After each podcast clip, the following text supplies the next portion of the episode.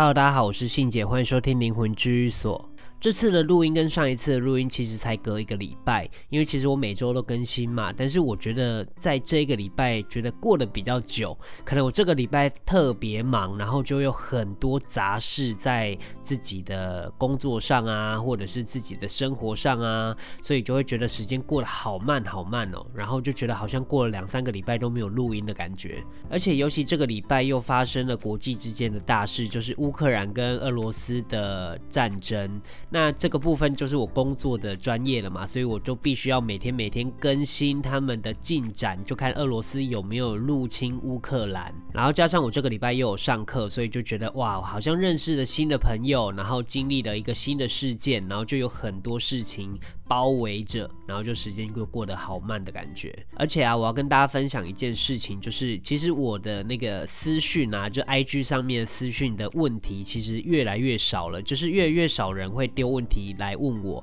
其实我觉得这一件事情是一件好的事情，因为就代表说，其实好像很多人的问题都慢慢的在解决。我觉得这种东西就是一种缘分，就是像我在经营这个频道，然后我把这个频道散发出去之后。后会连接到有问题人，就是跟我有缘分的人嘛，所以我这部分我应该是要说，跟我有缘分的人可能。比较没有那么多的问题了，那没有缘分的人呢，就 let it go，就是我就觉得没有关系，就是我就帮助到我有缘分的人就可以，所以我觉得近期呢，就是比较少问题的人，然后我觉得还蛮开心的。那这个礼拜呢，我要跟大家分享，就是我们上一次办事的时候发生一些有趣的事情，而且也是我第一次听到的事情。呃，这个故事是这样子的，就是呃，在 IG 上有一个听众，他就跟我讲说，他听了。某一集他非常有感觉，而那一集呢，就是在讲述说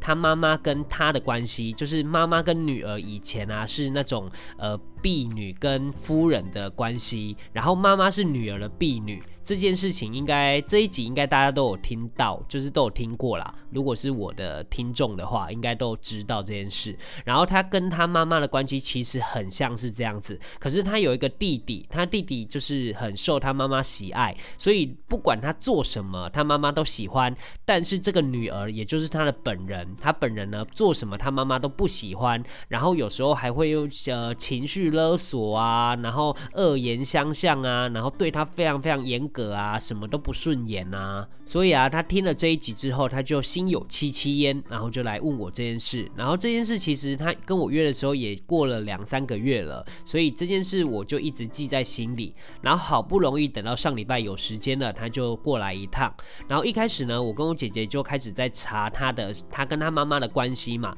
我们就先查前世。其实我们指的前世是三个辈子，因为前世就是呃一到三百年之间的。然后宿世就是四到六百年，然后累世就是六到七到九百年这样子。所以其实像我们身上的五条灵，其实已经经过了好几个辈子，甚至做过很多不同的角色，然后经历过很多不同的故事，然后跟人家有一些冲突啊，制造出很多不同的因果。然后这个女生呢，就是她前辈子跟她妈妈其实是没有任何关系的，她妈妈是有钱人家的夫人，有钱人家的哦，但是呢，她他自己是乞丐，就是行乞的，有点像是苦行僧的那种感觉。然后他就在。他妈妈外面的门外附近在行乞，然后他妈妈每一次看到他的时候都会赶他，这很奇怪，因为我听到这一件事情我就觉得很奇怪，他会赶他一定是有一些原因，那也许是那个被子的原因，也许是更深的，所以这时候呢，我就叫我姐姐说，也许你还可以再看得更远一点，就是他们的关系也许还有更远的关系。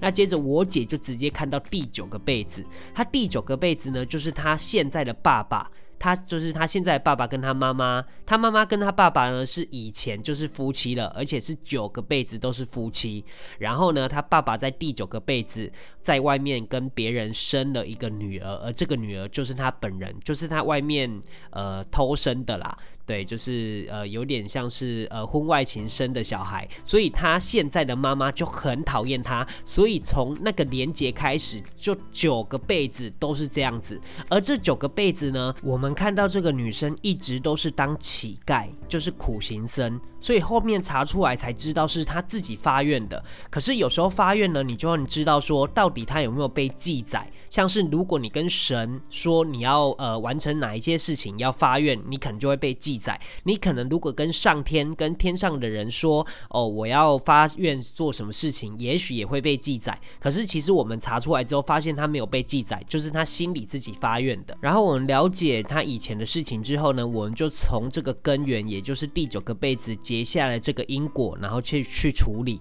也许这个处理之后呢，他跟他妈妈的关系也许稍微会有一些改善呐。不过呢，从他的角度来看的话，我觉得这个女生完全没有恨他妈妈，反而是单方面的仇恨而已。所以以我的经验来看的话，虽然是处理了女方这方面，就是女儿这方面的，但是因为他个人没有太多的仇恨，所以他解决他这方面的也只是半解而已。除非他妈妈愿意主动要去解决这件事事情，那才会化解。不过其实我也觉得这样就很够了，因为有时候我们没办法去逼迫别人要做他们不愿意做的事情嘛，而且有时候也是没有缘分。但我觉得女生这方面呢，就是女儿这方面能做好她该做的事情就已经很好了。然后呢，她事后呢就有跟我讲说，她其实她在高中，然后还有跟大学的时候，都有跟她的高中同学还有大学同学说，她很想去睡每一个地下道，就是台湾的每一个地下道。但是是因为他太怕蟑螂了，所以他就是不敢去睡。那时候我听到这件事之后，我就觉得，到底谁会去睡地下道啊？就觉得他的灵魂可能还保有那种记忆，以前在流浪的记忆。所以他听到他自己的故事之后，他也自己觉得很不可思议，因为其实他以前就有这方面的念头。那时候我听到他当九个辈子的乞丐跟流浪汉之后呢，我就心里想说：哇靠，那你就是做了九个辈子的乞丐，那不就是变成丐帮帮主了吗？但这一段纯属开玩笑，所以大家不要当真。然后他当流浪汉的那个发愿在上个辈子就结束了，然后他这个辈子呢，就是蛮普通的，但是就是还是经济不太好，所以他其实很想扭转他的命运。那我们就是跟他讲说，当然是。如果你一直在这个命运里面，就是九大行星掌控了，有人就说九若土九分命嘛，就是这个意思，就是你的命其实都已经是底定了，一辈子要赚多少钱，你要遇到什么样的障碍，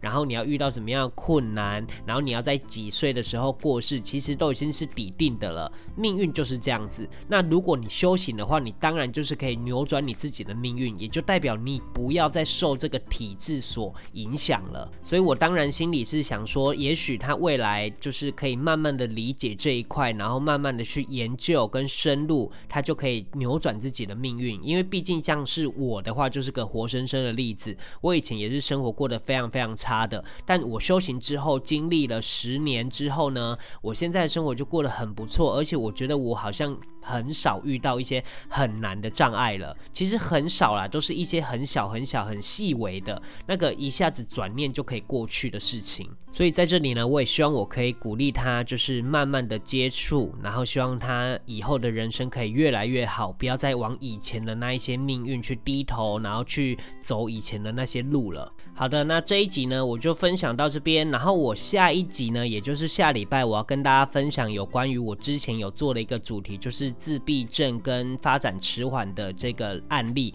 然后这个案例其实已经有来呃来办事的时候有来处理了，然后也有一些进展，我想跟大家分享，我觉得蛮酷的，也很神奇，然后也可以剖析里面的一些细节给大家听。好，那这一集我就分享到这边。那如果你还没有订阅灵魂居所，也还没有追踪灵魂居所 IG 的人呢，也赶快订阅跟追踪。如果你还没有去 Apple Podcast 留言的人呢，也尽快去留言，我都会看哦。那另外，如果你觉得这一集有学到新知，也有受到帮助的话呢，你也不吝啬的可以抖内跟赞助灵魂居所。那在这边，谢谢大家收听灵魂居所，我是信姐，我们下周见，拜拜。